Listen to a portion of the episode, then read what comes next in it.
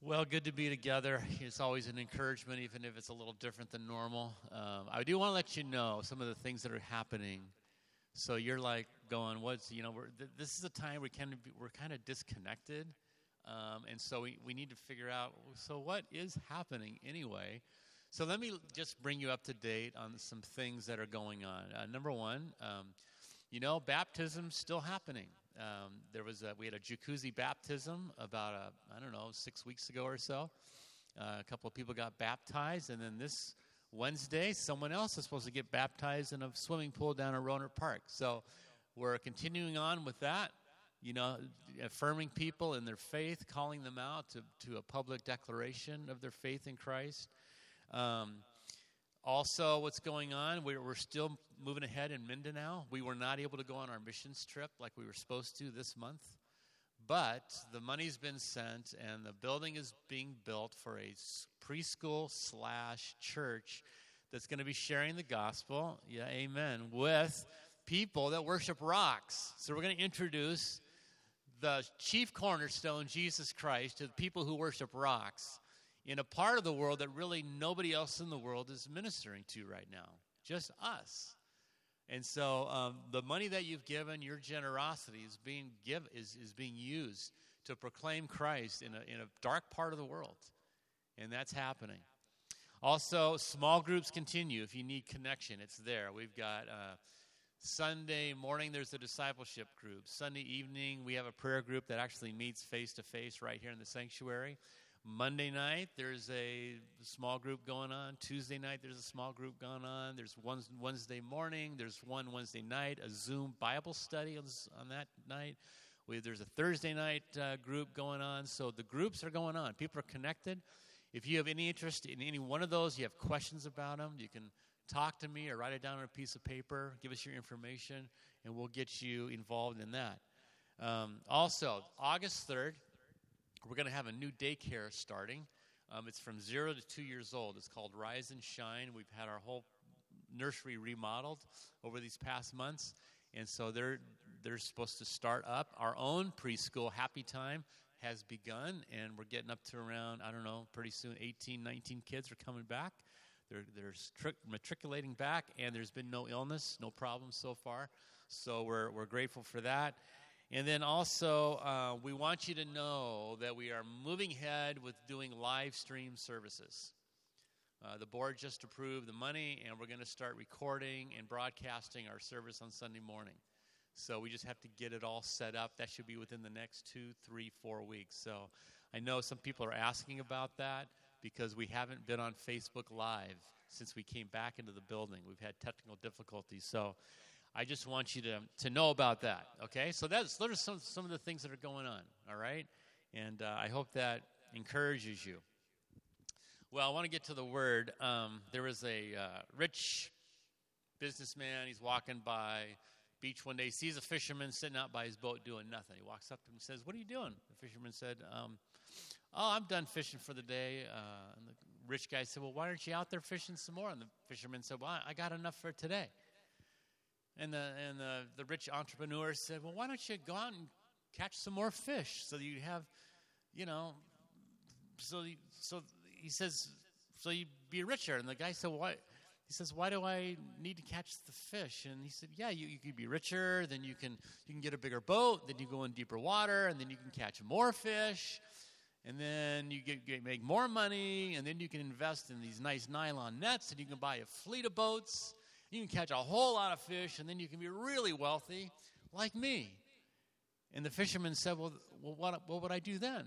And the fisherman said, I mean, the, the rich guy said, "Well, you could sit down and relax." And the fisherman said, "Well, what do you think I'm doing right now?" I uh, just a question about satisfaction, contentment. Let me ask you, um, are you satisfied? Are you content? Or do you come more from a position, it's never enough? I don't. I never have enough money. I never have enough time. I never have enough emotional support. I'm just kind of getting gypped. Uh, you know, I tend to whine. I tend to complain and grumble a lot. You know, where are you on the contentment continuum? Let me, I'm going to uh, read some questions here. for you to answer to yourself to help you understand yourself, diagnose yourself where you are.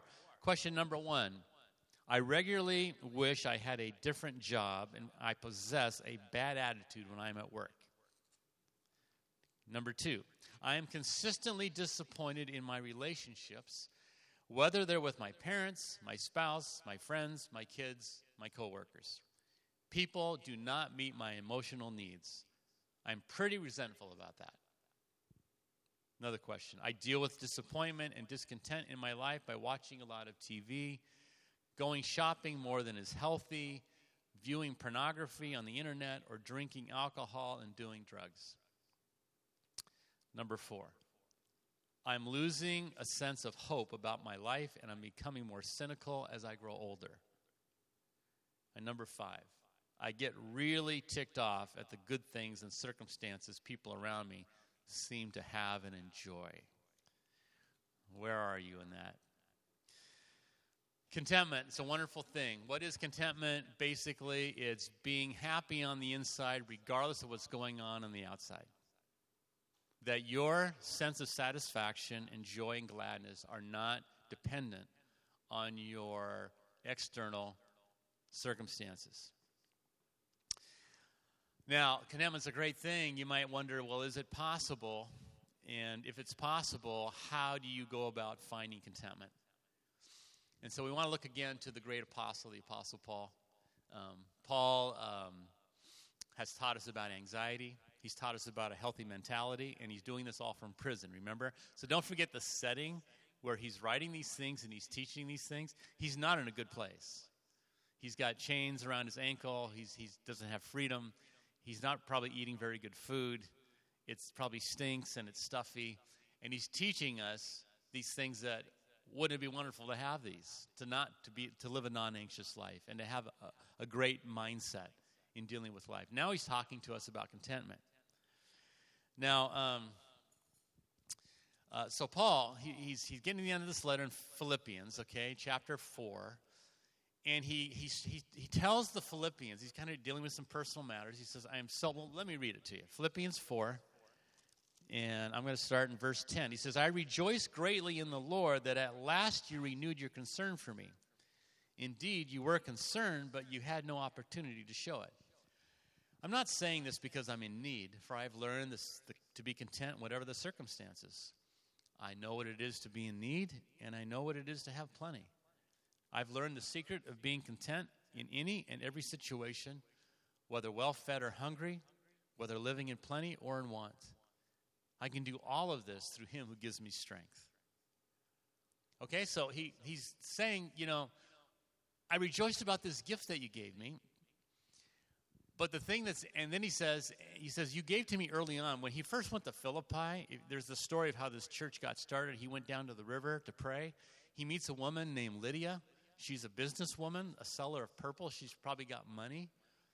And he starts to share the gospel with her. She accepts Christ. And then they start a church in her house. And then after he leaves Philippi, he doesn't stay there very long. He goes on to the next city, Thessalonica. He runs into some rough times in Thessalonica. And he, the Philippi, Philippians send him money. But then they aren't able to send him money for a while. And then they are able to send him money again. So this door opens for them to be generous towards him again. And he's thanking them for that gift. But the thing that's interesting is that he's rejoicing about that gift, not because it met his need. He's rejoicing about that gift because he says in verse fourteen, he says, it was good of you to share in my troubles. So it's like, I'm glad that you got to, we got to partner together in this. And then he goes on to verse seventeen. He says, not that I desire your gifts. What I desire is that more be credited to your account. So he, Paul is saying, I'm also really glad that the gifts that you gave are going to be credited to your account. I believe in eternity. Now remember, Paul was able to see into eternity unlike any of us have. I mean, he had a vision of the third heaven. The first heaven is the sky. The second heaven is outer space.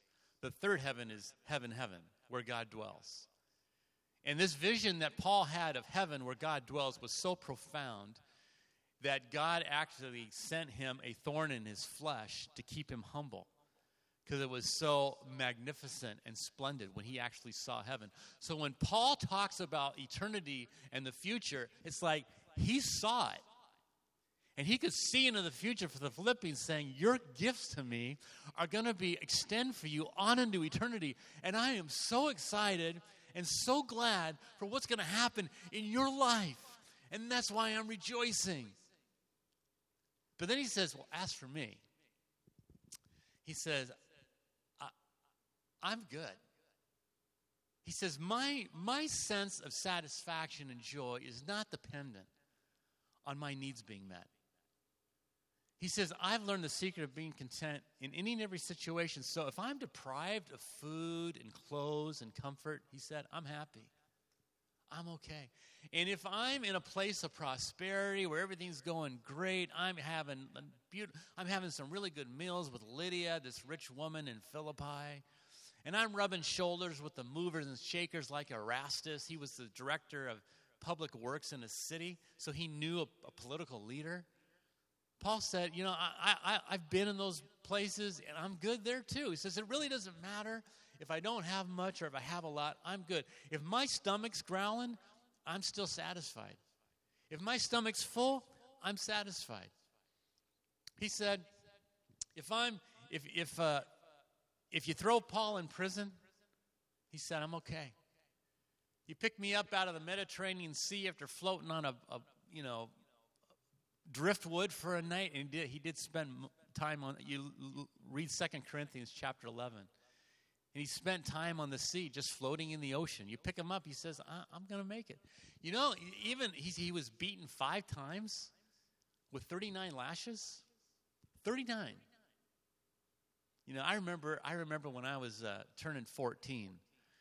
And uh, we had a tradition in our family that you get spanked for every year that you were. And uh, so the older you got, the more spanks you got on your birthday. And I'm, I was fourteen years old, and I'm going, this could hurt. And we were with some family. And so uh, I, I, I put on four pairs of underwear just to soften the blow. I'm thinking, wow, here's a guy getting beaten with a whip thirty-nine times. It happened five times. Then he got beat with rods three times with a rod. Again, read Second Corinthians chapter twelve, I think it's twelve. He got rocks thrown at him until they thought he was dead. And he said, you do that to me, I'll endure. He said, I'm in trouble sometimes from flash floods and rivers, and I'm in trouble sometimes from thieves trying to rip me off. He says, you can't steal my joy. He's like, how, do, how does a man live like that? Because what was going on inside of Paul was more important than what was going on around Paul. And what was inside of Paul was constant, and it was constantly good, so that no matter what was circling around him, it was always good. He was always satisfied. He was there was always joy in his life. So the secret to this, to the life, and it's a, it's a secret that so many people don't know. In fact, he said here, I've learned, in verse twelve, the secret of being content. It's something that's hidden from people. It's actually a mystery. He says it again in, in Colossians chapter one, verse twenty-seven. Let me tell you, there's a mystery. There's something that's been hidden from people, and that for many people, before Christ, this was not even available, but it's available today. And it's the, the secret is this. To contentment, to happiness, to satisfaction. Christ in you, the hope of glory. He says it multiple times. It's, the, it's like... To me, I would say it's my favorite preposition in the Bible, in. It's the location, in. Where is Christ? Where is the Spirit? Where is God? Paul says it multiple times, in, in the believer. Christ in you, the hope of glory. Christ will strengthen you with power through his Spirit in your inner being. That's Ephesians three sixteen. Ephesians three twenty, God can do immeasurably more than all we ask or imagine according to his power that is at work within us. Philippians two thirteen, it's God who works in you to will and to act according to his good purpose. And Romans eight eleven, he who raised Christ from the dead will also give life to your mortal bodies because of his Spirit who lives in you. You hearing that over and over? That's what he's talking about. And he says it here in Philippians four thirteen, I can do all this, or I can do all things through Christ who strengthens me. So the secret to this contentment, to this happiness, to this gladness, to this joy, no matter the noise around us, is living, abiding in the presence of Christ. He'll give you strength. He'll give you resilience. He'll fill up the, the areas, pockets of your heart that are unsatisfied. God will do that. The peace, the hope, the power, regardless of those external conditions. So here's the deal. To live a truly content life, no matter what is going on around us, we need to learn how to abide in the presence of God. I, I believe the Apostle Paul's the greatest Christian who ever lived. The greatest man who ever lived was Jesus, the Son of God, who is perfect. But the greatest Christian, I believe, was the Apostle Paul. And, and I've heard theologians say this, and I believe it. Why was Paul such a great, godly man? And it's because of he was in Christ. He was in Christ, and that was everything. So, how do you do that? Now, Paul gives us the what. We need to be in Christ. But he doesn't, the, the, the, the, the apostle that gives us the how, the anatomy of that, is John. Paul gives us the what. In Christ. John, who wrote the Gospel of John, first, second, third John, and Revelation. John wrote five books, five letters in the Bible. And he's the guy, they say, that knew Jesus better than anybody. And he gives us insight into this. These are some of my favorite verses um, for understanding my own spiritual life, how to thrive in Christ. John fourteen, verse fifteen, and then verse twenty-three, they basically say the same thing. These are really key verses. I would encourage you to know these. If you love me, Jesus said, keep my commands, and I will ask the Father, and he will give you another advocate to help you and be with you forever, the Spirit of truth. If you love me, keep my commands, and I'll give you the Spirit who will be with you forever. Going down to verse twenty-three, Jesus replied, anyone who loves me will obey my teaching. My Father will love him, and we will come to them and make our home with them. There it is again. Love, obey, and the abiding presence. This time of the Father and the Son. We have Father, Son, and Holy Spirit living with us as we love him and obey him. Now, so here's, here's a little question. Okay, so we know... We know where the obedience comes from. The obedience comes from the love. And we know where the abiding presence comes from. The abiding presence comes from the obedience. Love, obedience, the presence. My question is, where does the love come from? Let me read this. Again, John is our guide.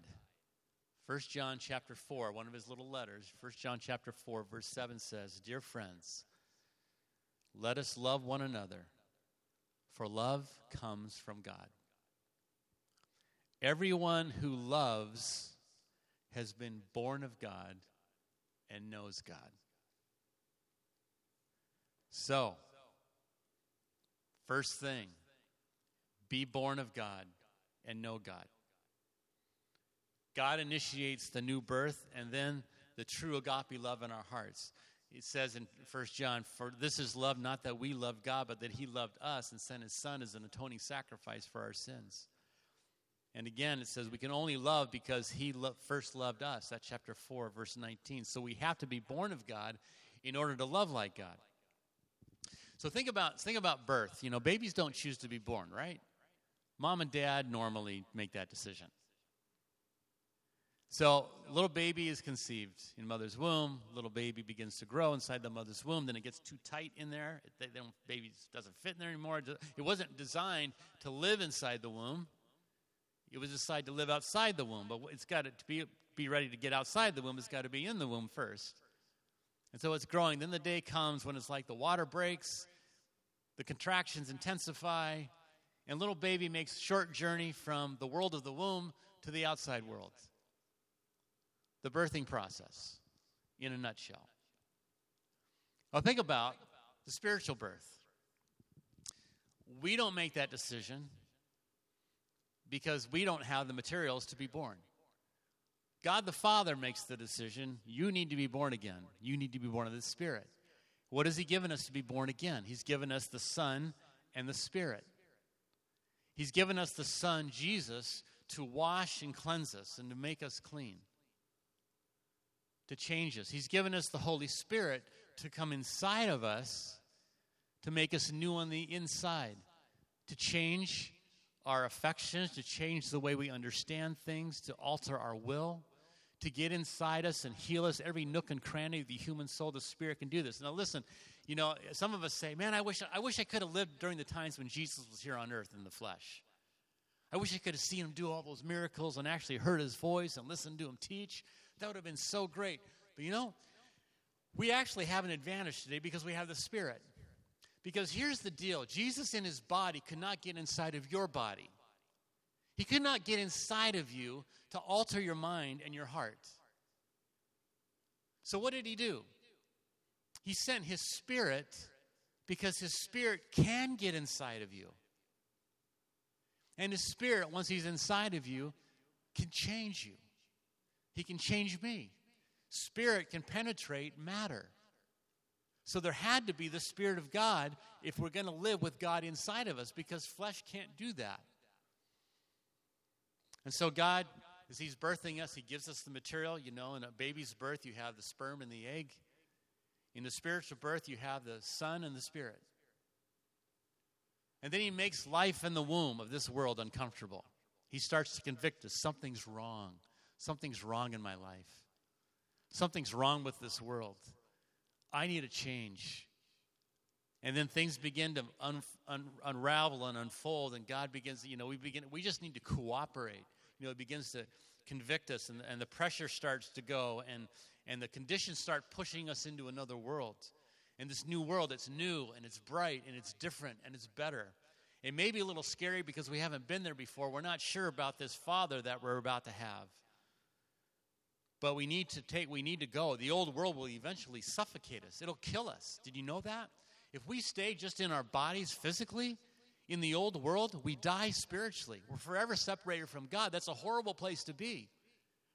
We need to accept just the new birth. We need to go with it. We need to trust, because that's where the life is. Just like a baby, if it stays in the womb, it's going to die. That's not cute. It's cute if they're there for nine months. It's not cute if they're there for twelve months or, or twenty-four months. That's a tragedy. And it's a tragedy for a human being to never be born again, because we were made for that. We were never made to be separated from God. And so to accept that new birth, to step into it. So let it happen. Trust Christ. Let Him bring you into His kingdom, where you will find agape love. Because once you are born again, it says, those who are born of God, chapter four, verse seven, everyone who loves has been born of God. That's where the love comes from. So the second thing is, is to love God. Since you've been born of God, now you can love God. You see Him for who He really is. You see God is good, that God is kind, that God is so patient, that God wants nothing but your best, that God is so smart. Have you ever thought God knows everything about you? He knows every answer to every problem. He knows how to fix everything that's off in your heart. That He knows how He could He could guide you in navigating all of your relationships, how you should respond in those relationships. He knows everything about your finances and your personal health. God knows everything from the past that needs to be dealt with. God knows everything that you're supposed to do today to prepare you for tomorrow. He's brilliant. I mean, that don't take that for granted. I mean, sometimes we, we think Jesus isn't too smart. It's like, are you kidding? He's the smartest being on the earth. I mean, he makes Albert Einstein look like a kindergartner. He is absolutely brilliant. And when you come to know God, you begin to see that and understand it. And the fact that he is the power to pull off everything that he says he can do. He can do it. He's the almighty God. He's El Shaddai. And when you get to know him, you understand that. And, you, and then you love him. It's like, wow, he's amazing. You know, people. So many people don't believe that about God. Why don't they believe that? Because they haven't been born of God. They don't know him. I, I saw a YouTube video. And it was a uh, it was a, one of those guys, I don't know, it was Robbie Zacharias, or um, was another uh, guy that argues for the the existence of God. And uh, this college student asks, is it possible that God could be evil? Well, you know what I can say about that college student? You don't know God. You've pro- not been born of God. Because if you've been born of God, you would know God, and you would know God is not evil. God is holy. God is pure. The, the being that's evil is Satan himself. You know? I mean, so there's there's people walking around. There's young people, college students, young adults, older people who form their opinion about God. And they they they, they form this opinion because they've never been born of him and they don't know him. Because they don't know him, they can't love him. Because they don't love him, they can't obey him. Because they don't obey him, they can't abide in him. Because they can't abide in him, they can't be content. And so they whine and they grumble and they're cynical and all that stuff. Why? Because they haven't been born of God to know his love and his obedience and his presence. You didn't know how big this is? People wondering, right, what's wrong? I'll tell you what's wrong. You need to get born again. And then you need to start walking in these steps, and you'll, your life will change. Your internal world will change. So once you start, you start to love him and your affection for him, then you obey him. And you can obey him because you know he's good. And that everything he wants to do in your life is good. And even when he asks you to do the hard things, you go, I trust him because I know his nature. His bent is blessing, blessing, blessing, blessing. Israel, listen to me, please. If you do what I say, I'll you'll bless you when you go in and when you come out. I'll bless everything your hands touch. I'll bless your crops. I'll bless your family. From generation to generation, I'll bless you. That's the heart of God. That's what he wants to do in our lives. Why? Because he's good. It's his nature. He can't do anything else. His nature is not to destroy and kill and bring destruction on our lives. And so we walk in obedience. It could be things like, uh, well, you do a mission. You know, we're doing, uh, we're trying to get going with Brook Hill School. We're going to be doing a, a book drive pretty soon. So kids from that school who don't have many books can have books to read at home. So that's coming. Pay attention. There's there's there, there's missions like going to the, you know, volunteering at a hospital, um, doing the thing with Mindanao, maybe doing something in your own neighborhood. Uh, Obeying God can be responding to people. You know, that's where the Lord deals with me a lot. You know, um, I need to I need to change the way I, I relate to people. I need to improve and grow. I can change this or change that. You know, uh, an obedient thing that you can do with God is simply read the book, read the Bible, and just do what it says in black and white. You know, uh, Romans twelve says, "Do not take, do not take vengeance." Um, actually, let's see, get it more clearly. Do not take revenge. Don't take revenge. If somebody hurts you, don't strike back. So how can you obey God? Just don't take revenge. Somebody hurts you, you bless them, you pray for them, you love them. Can you do that? You can. In the grace of God, in the Spirit of God, you can do that. I've done that and actually had my whole attitude towards people that I perceived as enemies change. And then I saw them change. It's it's a wonderful thing. God knows what he's talking about. No kidding. He really knows what he's talking about. So we obey. And there's, by the way, there's no shortage of material. You'll never run out of things to do in obeying God. It's just there all the time, every day, things that you can do. Now, and the last thing is God will remain in you. He'll come. He said, my Spirit will come and be your counselor. I and the Father will come and make our home with you. That's like, he's not going to be a hotel guest. This isn't Airbnb. Your body is not to be an Airbnb. Your body is to be a, a, a residence, a home where he comes and he stays permanently.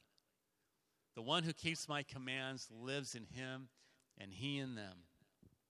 You know, God initiates the first step. Watch this. He initiates the being born of God, provides the material.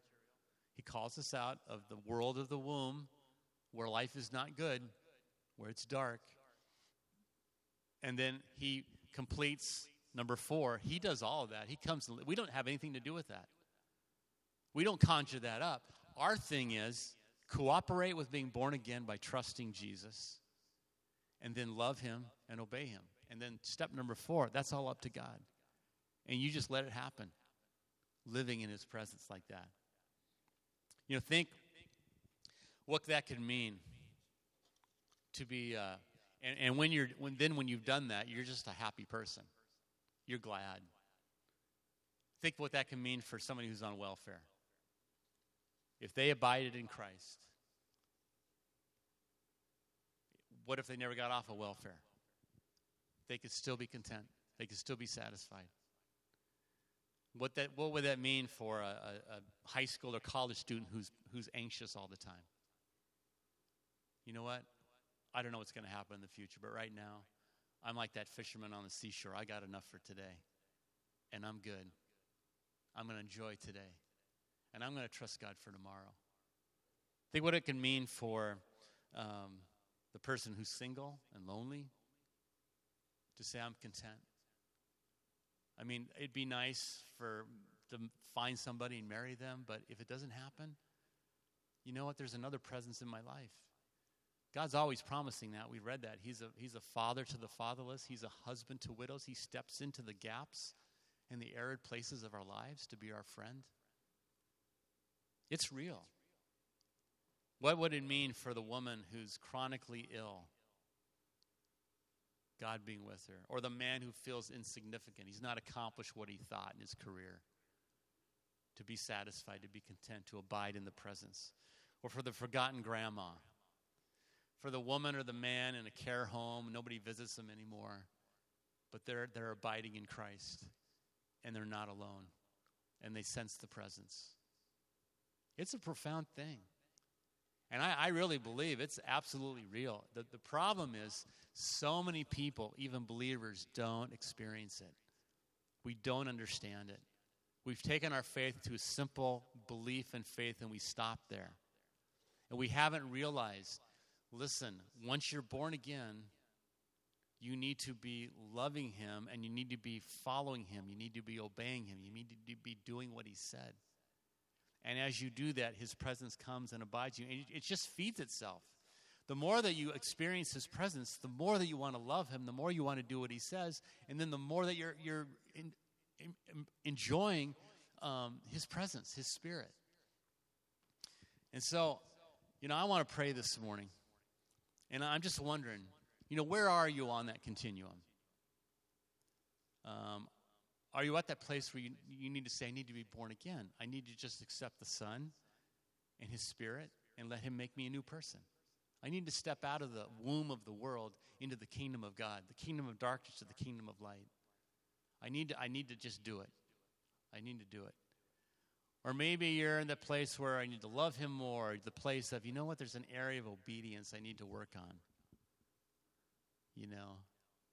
I mean, I'm really, I'm really working on right now this whole thing with sports. I'm, I, this whole uh, covid nineteen thing. I'll tell you one thing good that's come out of it, as I mentioned last week, is, you know, there are no sports, and I've been so into sports since I was six years old. I started rooting for the Los Angeles Rams when I was six years old. I mean, this goes way back. It's what I talked about when I went to school on Monday morning, the game on Sunday.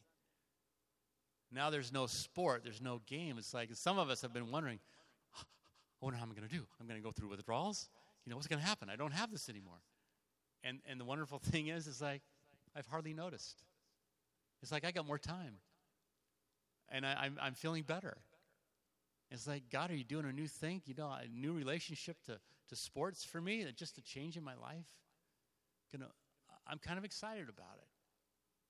So what is it? Is it is it being born? Is it is it walking in obedience? Is there something? And so what I want us to do is we just stand. I want to pray for you, and uh, you know, this is the challenge towards contentment. Um, if there's something that you want God to do in your life in one of these areas, especially of being born or, or of obedience, I just invite you to raise your hands as we're praying. Okay, so let's bow our heads, let's close our eyes, and if you want me to pray for you in one of those areas, just do that right now. Raise your hand. So, Father, we thank you for this wonderful gift, this mystery, this secret that was hidden from the ancients. They did not know what we heard this morning. They did not have available the Messiah, the Christ, the Son of God. They did not have the Holy Spirit being poured out on the earth like we do. We have what an amazing opportunity to live at a level of satisfaction that is supernatural and that's available only in relationship with you. And so, God, we pray that you'd help us to go after this, to pursue this. Lord, I pray for anyone who's looking for this area of uh, new birth, that they would just submit and receive you, Jesus. Just ask him to cleanse you and to wash you. Ask him to come in and make you new in your heart, to live inside of your life and to, and to lead you, and to help you to know him so that you can love him, so that you can walk with him, so, so that you can experience his presence and know a joy that is available in no other way. God, you see our hands up in this area of obedience. Lord, I pray that you'd help us to do the thing that we believe we need to do. God, help us to trust your goodness in it. It may be a difficult thing, very uncomfortable, very hard for us.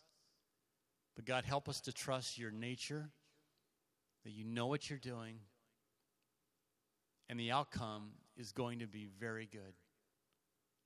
I pray for everyone Who's, who needs to take a step in obedience, that you would give them the strength to do it, the grace to do it, the power to do it. You give them the words to say, the time to do it, whatever it is. Be with them, Lord.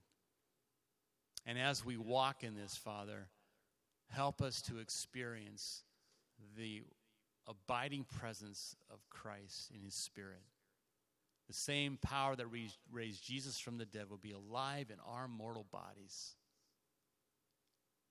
God, help us have a testimony and help us to come to a place of contentment and satisfaction that we can't even explain. It's so good. Let your peace wash over us, we pray. In Jesus' name, amen. May the peace of the Lord be with you. Go in peace. Amen.